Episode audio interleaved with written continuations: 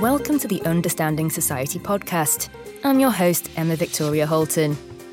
This podcast focuses on research that features in Insights, Understanding Society's annual publication highlighting policy relevant findings from longitudinal research that uses the study's data and provides commentary from leading policy thinkers. This year, the publication profiles longitudinal evidence covering three themes gender inequality, environment, and living standards in later life. I was lucky enough to be able to attend the launch of Insights 2018 19 at an event in London. As part of the launch, Understanding Society hosted a debate to discuss the unfolding momentum on gender equality.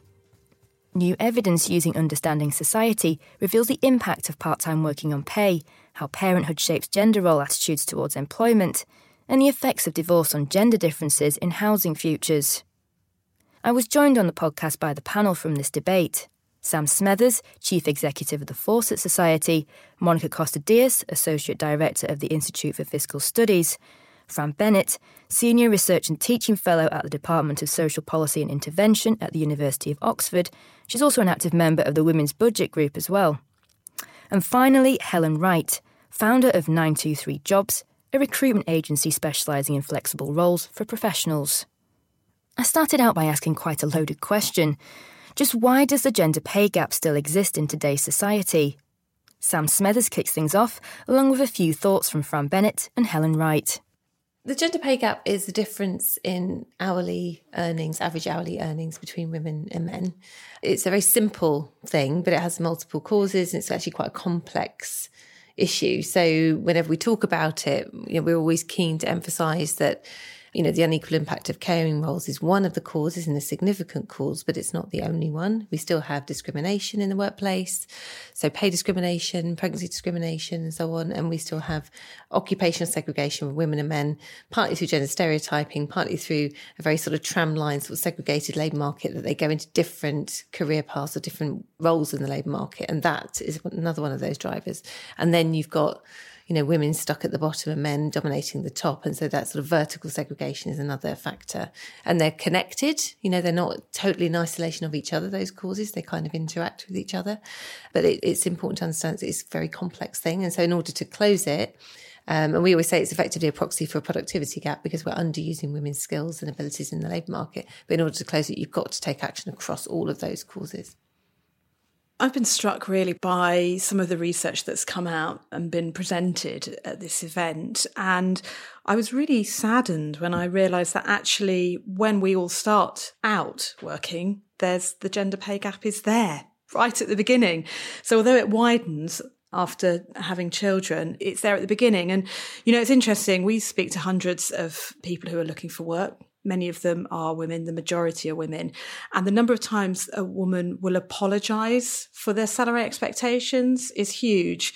So we often hear people saying, well, this is what I was earning, but I know I won't get that now, which I think is an attitude that we need to try and change. But maybe it's there because the attitude is there in the workplace. So I think we've got some way to go, but hopefully things are changing.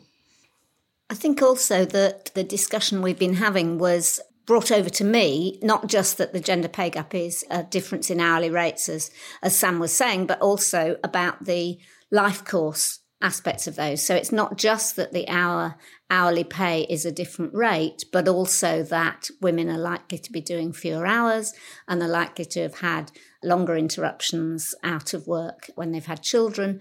And all that then accumulates, as we were being told, across the life course. And of course, actually also goes into pensions, which we didn't talk about today, but we could well have done because that tends to be reflected in in the gap in women's pension expectations as well.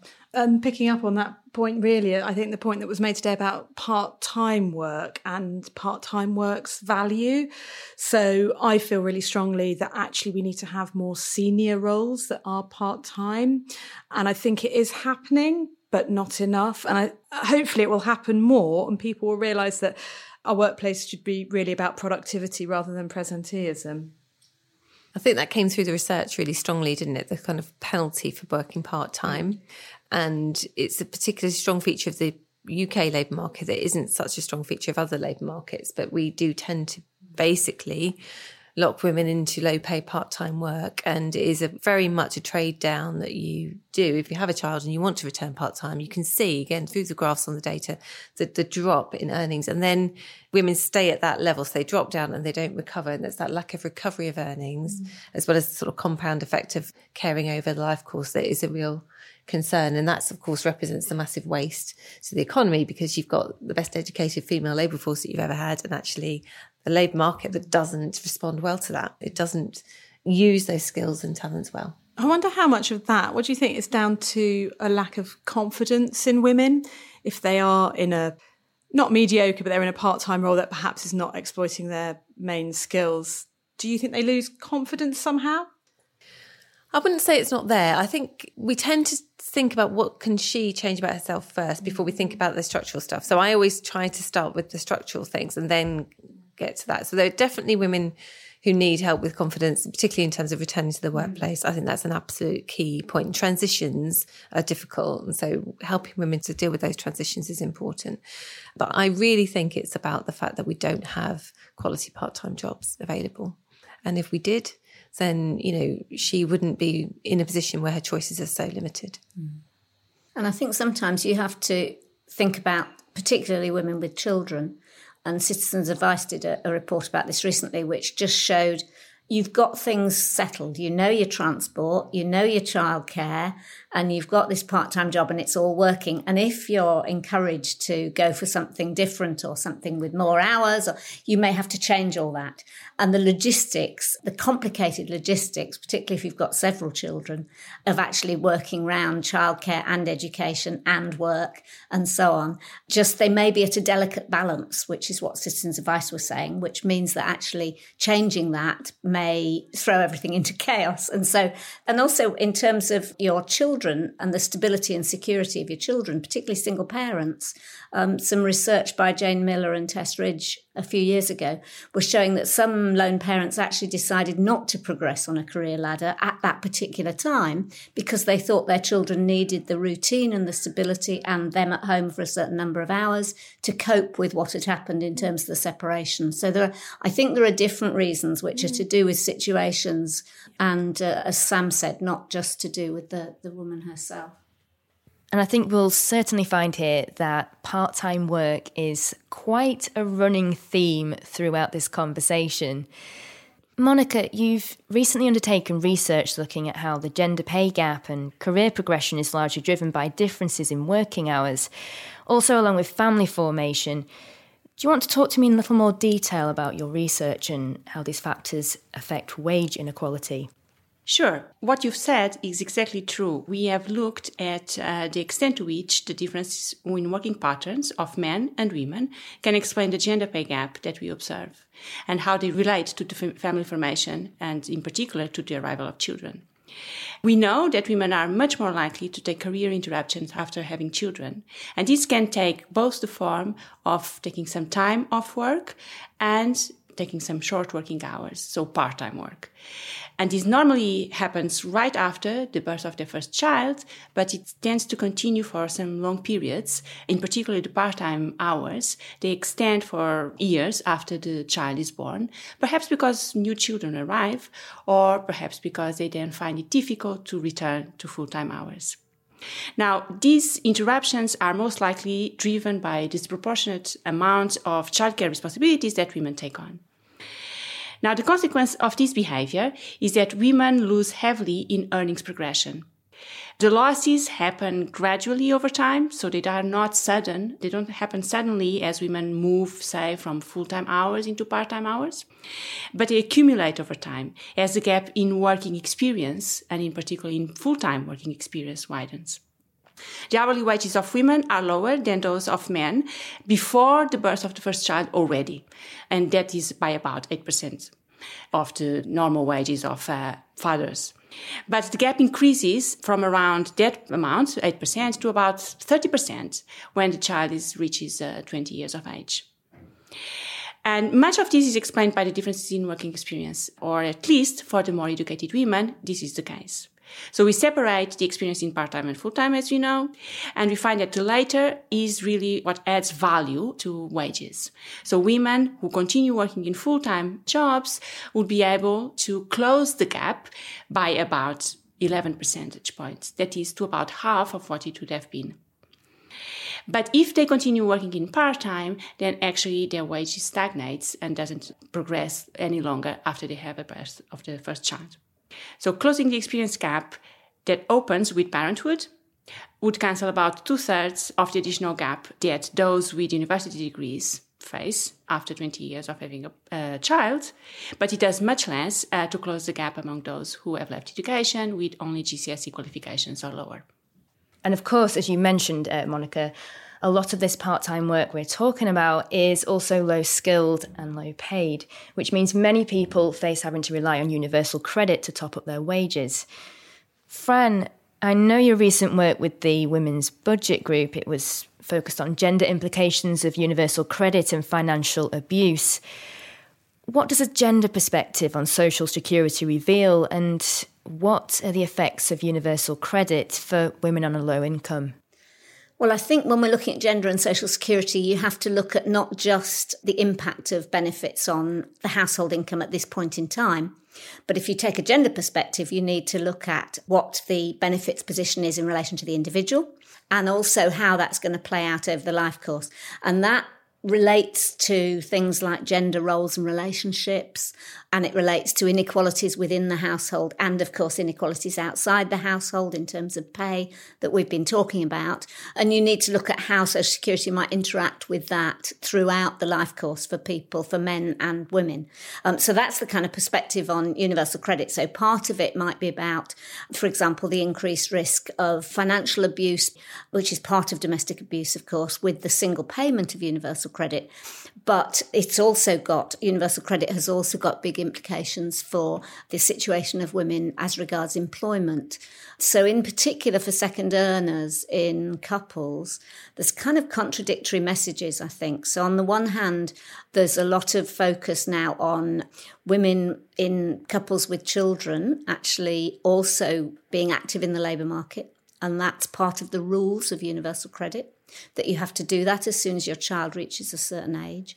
But on the other hand, the incentives, the financial incentives for second earners, as they're called, within couples, so the person who might be returning to the labour market or the person who might have a lower paid job than the other partner, often women, the incentives for those individuals have actually, for many of them, become worse in universal credit compared with tax credit. So you've kind of got them caught in a pincer movement between, on the one hand, greater conditionality in terms of having to uh, make progress towards the labour market and then progressing within it.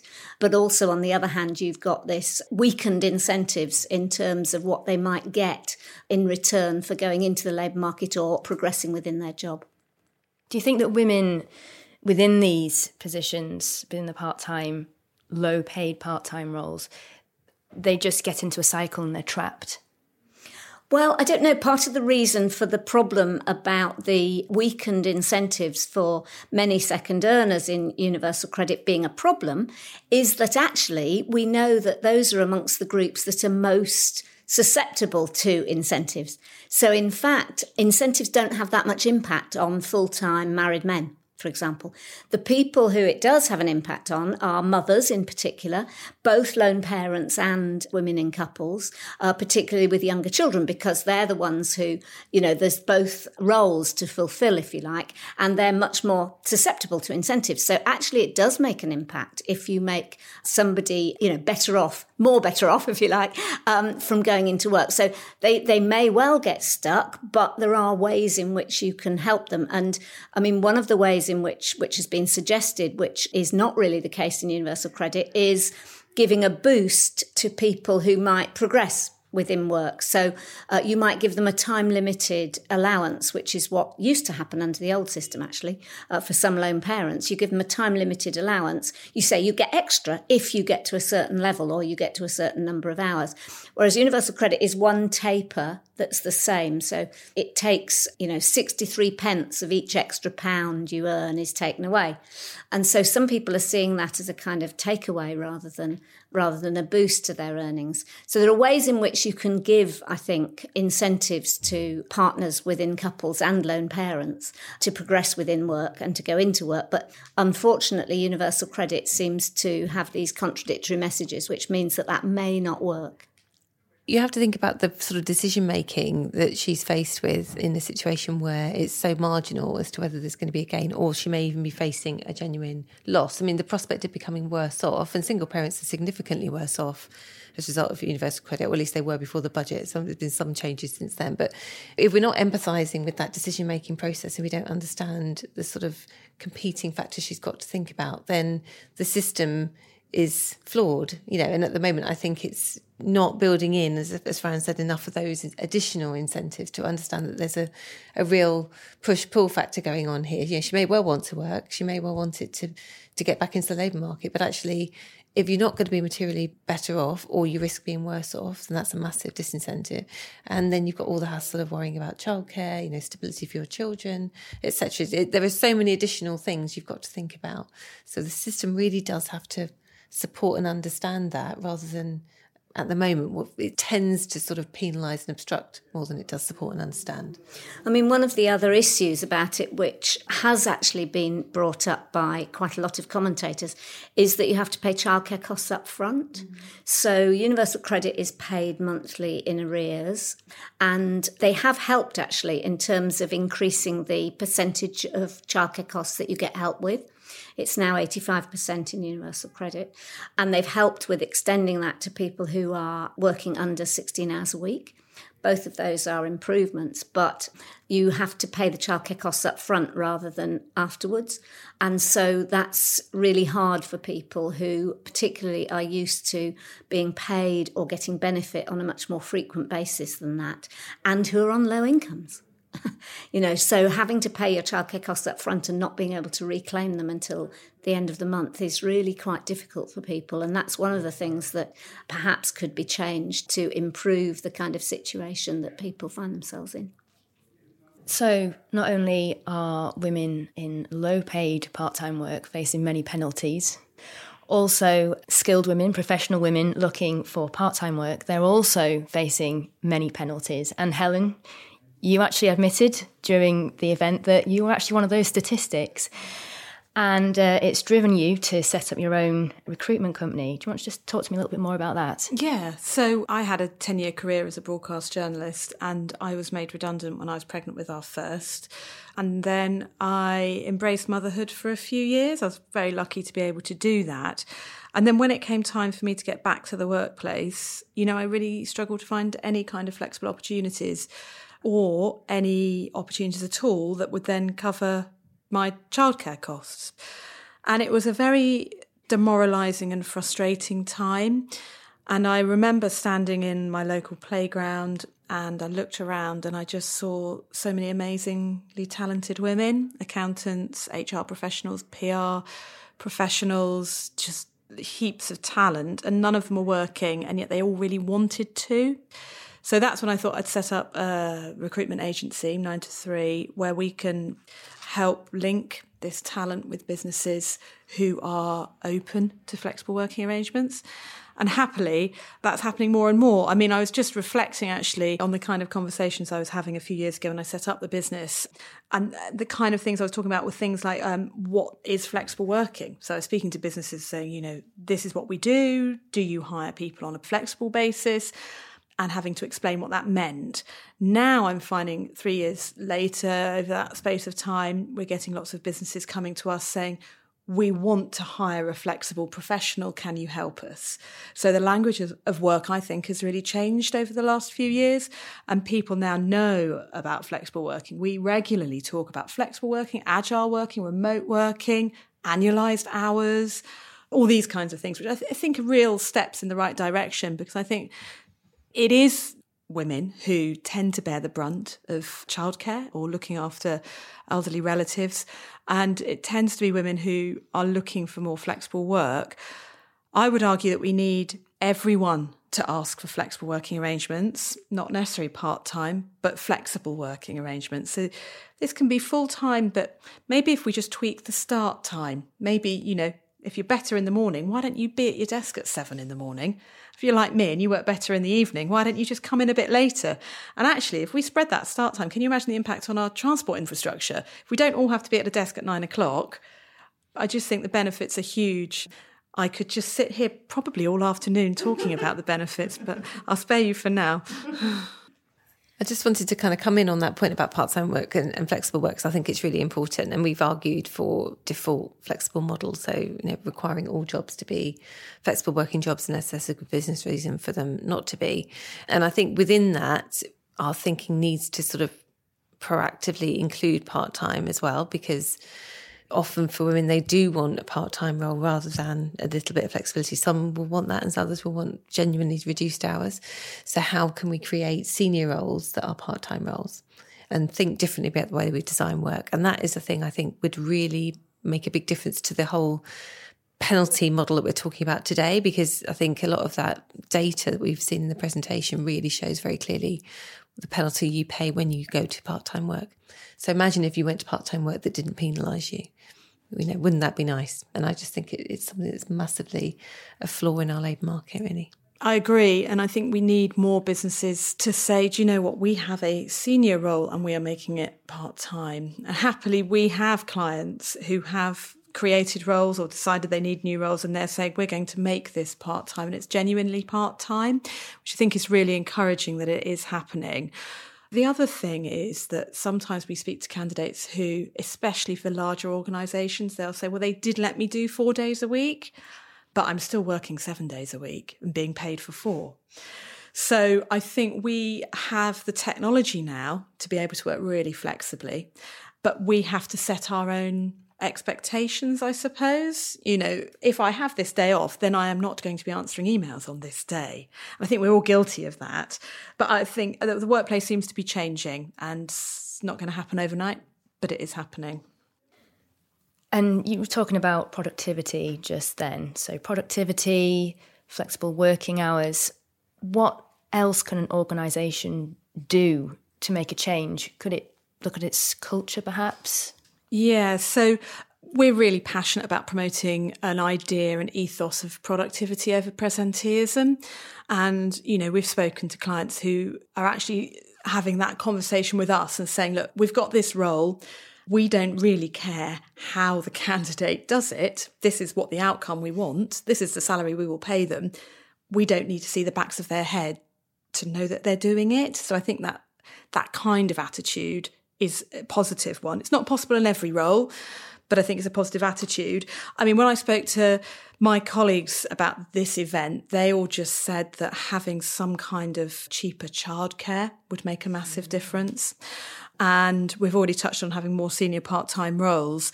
I mean, I wonder whether there's a place for having more programs aimed at returners, so those who have had a career break for whatever reason to try and help enable them into the workplace because there is sometimes an issue around confidence and then the longer that career gap is it's harder then to get back in and catch up i suppose I mean, one of the things that you said was about childcare, and I was talking about childcare and, and universal credit before, but there's actually a case, I think, for instead of saying you pay out for childcare and then you get compensated for it, doing what a lot of other countries do, which is actually try to create free or affordable childcare to begin with rather than saying you then are compensated for the amount that it costs. And the amount that it costs in the UK is very high compared with a lot of other countries.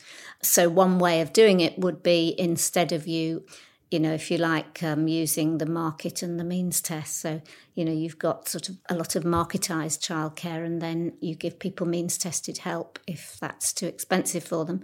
And even then, you don't give them 100%. and you have ceilings on the cost for one child or two or more children. But instead of that, we might perhaps be thinking of actually paying the providers, and that would also give you more control over the providers as well. We have made, I think, some progress recently in terms of the free childcare for three and four year olds, particularly the 15 hours, which is not dependent on work status. But I think more of that and more of the directing the subsidy via providers rather than a complicated way of doing it via universal credit would actually um, be much more helpful. I was interested in what Sam you were saying earlier about some research the Fawcett Society had done, saying how much extra, I call it family admin, actually tended to fall on the woman's shoulders as well because I'm in a position where I go to conferences. We've opened an office in Manchester, so I'm up there, I'm here, there, but we've got three small children. And if I have to do anything, wow, the logistics that are there, you know, shout out to my friend Josie who has my children right now. Thanks for me to do that. But my husband, he just doesn't have to think and it's not a criticism of him it's just kind of society and just how it happens. You know he goes off on a conference and he goes off on a conference. Yeah. I mean it's interesting this because we often talk about who does the caring but we don't talk about who does the worrying and who does the organising and who does the planning and, and all the other bits that go with it. And that the survey data i was sharing in the event was really just to say we'd asked that question and women were overwhelmingly the ones picking up all those additional tasks around children, you know, the dental appointments, the party organisation, you know, everything really around the child as well as the caring for the child. And so I think it's important that the visibility of the reality of the role of parenting in, in all its great pleasures and complexity and generally how that falls between women and men is really important. And speaking personally, I mean, I'm now in a position where my partner is doing much more of the worrying around the children than we've ever done before. So we, we are sharing that differently and it's, I feel quite liberated.